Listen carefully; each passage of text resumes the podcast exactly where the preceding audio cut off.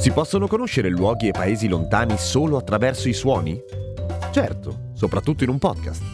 Io sono Giampiero Kesten e questo è Il Mondo Suona Così, una produzione voice in collaborazione con Eden Viaggi. Insieme conosceremo posti lontani attraverso le voci e i racconti di chi questi luoghi li conosce bene. Le musiche, i costumi, le persone, le culture e le tradizioni. Tutte le note che insieme raccontano che il mondo suona così. Ah, Madagascar. Appena dici il nome ti vengono in mente posti incredibili a metà tra l'Africa e l'Asia, vegetazione lussureggiante misteri mistici, lemuri e pinguini. Pinguini.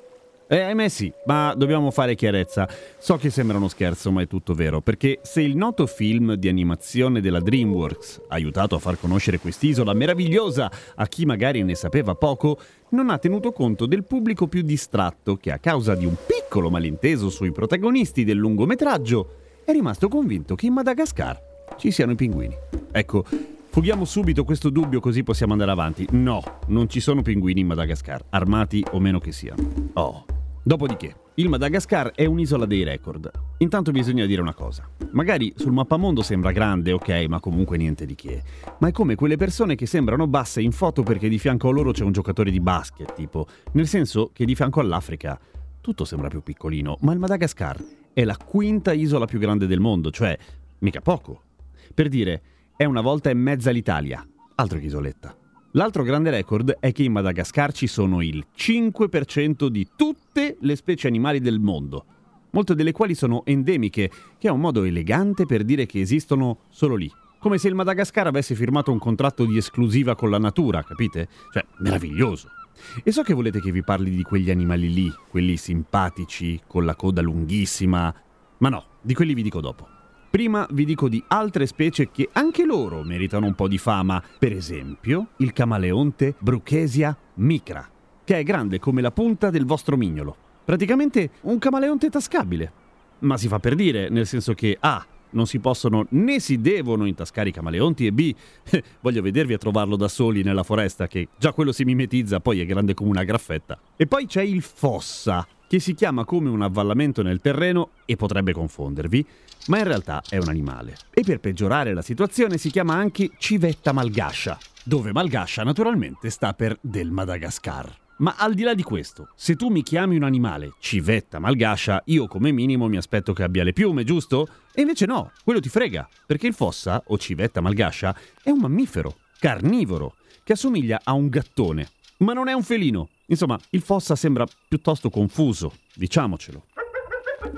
In Madagascar potrete vedere un sacco di baobab, l'albero bottiglia, quello del piccolo principe e che viene oggettivamente bene in foto. Due terzi di tutte le specie di baobab che esistono si trovano sull'isola, pensa te, ma ci sono anche piante più piccole ma caratteristiche, come le orchidee o anche le piante carnivore. Carnivore? Proprio come il fossa.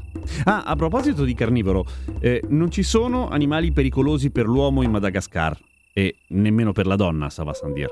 Ma tornando ai record, la costa ovest dell'isola è lunga più di mille chilometri ed è fondamentalmente una lunghissima spiaggia, rendendola di fatto una delle spiagge più lunghe del mondo. Hai voglia non trovare un posto dove piazzare l'ombrellone. Ma non solo. In Madagascar c'è anche la seconda barriera corallina più lunga del mondo, secondo solo a quella australiana. Si chiama Barriera del Capricorno perché l'omonimo tropico ci passa dritto in mezzo. Anche la seconda baia più grande del mondo è malgascia, la baia di Diego Suarez, che è il nome di una città, non un signore che possiede una baia. Invece parliamo di cucina. So che non ve lo aspettate, ma il Madagascar è uno dei luoghi dove si consuma più riso al mondo. Riso a colazione, riso a pranzo, riso a cena. Nella cucina tradizionale, eh, che se non vi piace vi fanno anche una pasta se volete, ma per loro il riso è un elemento fondamentale. Quindi sono pieni di risaie, direte voi. Sì, anche.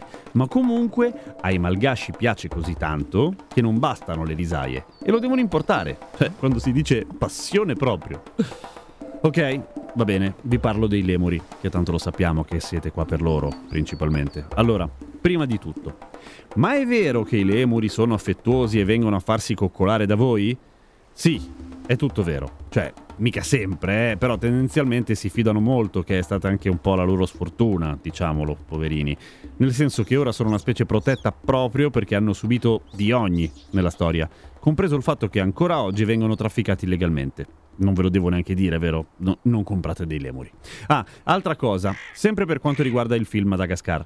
Avete in mente che il capo dei lemuri era Re Julian? Ecco, impossibile. Intanto i lemuri non si danno nomi fra di loro, ma soprattutto è impossibile perché nella realtà sarebbe stata una regina.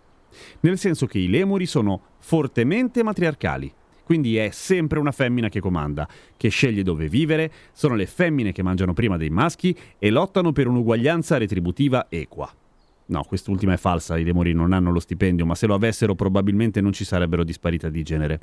Fra i luoghi che visiterete con Eden in Madagascar c'è Nosy Be, che è un'isola a sé. Anzi, è l'isola dove vanno in vacanza quelli che vanno in vacanza dal Madagascar. Quindi di per sé è una garanzia, cioè è una vacanza nella vacanza, insomma.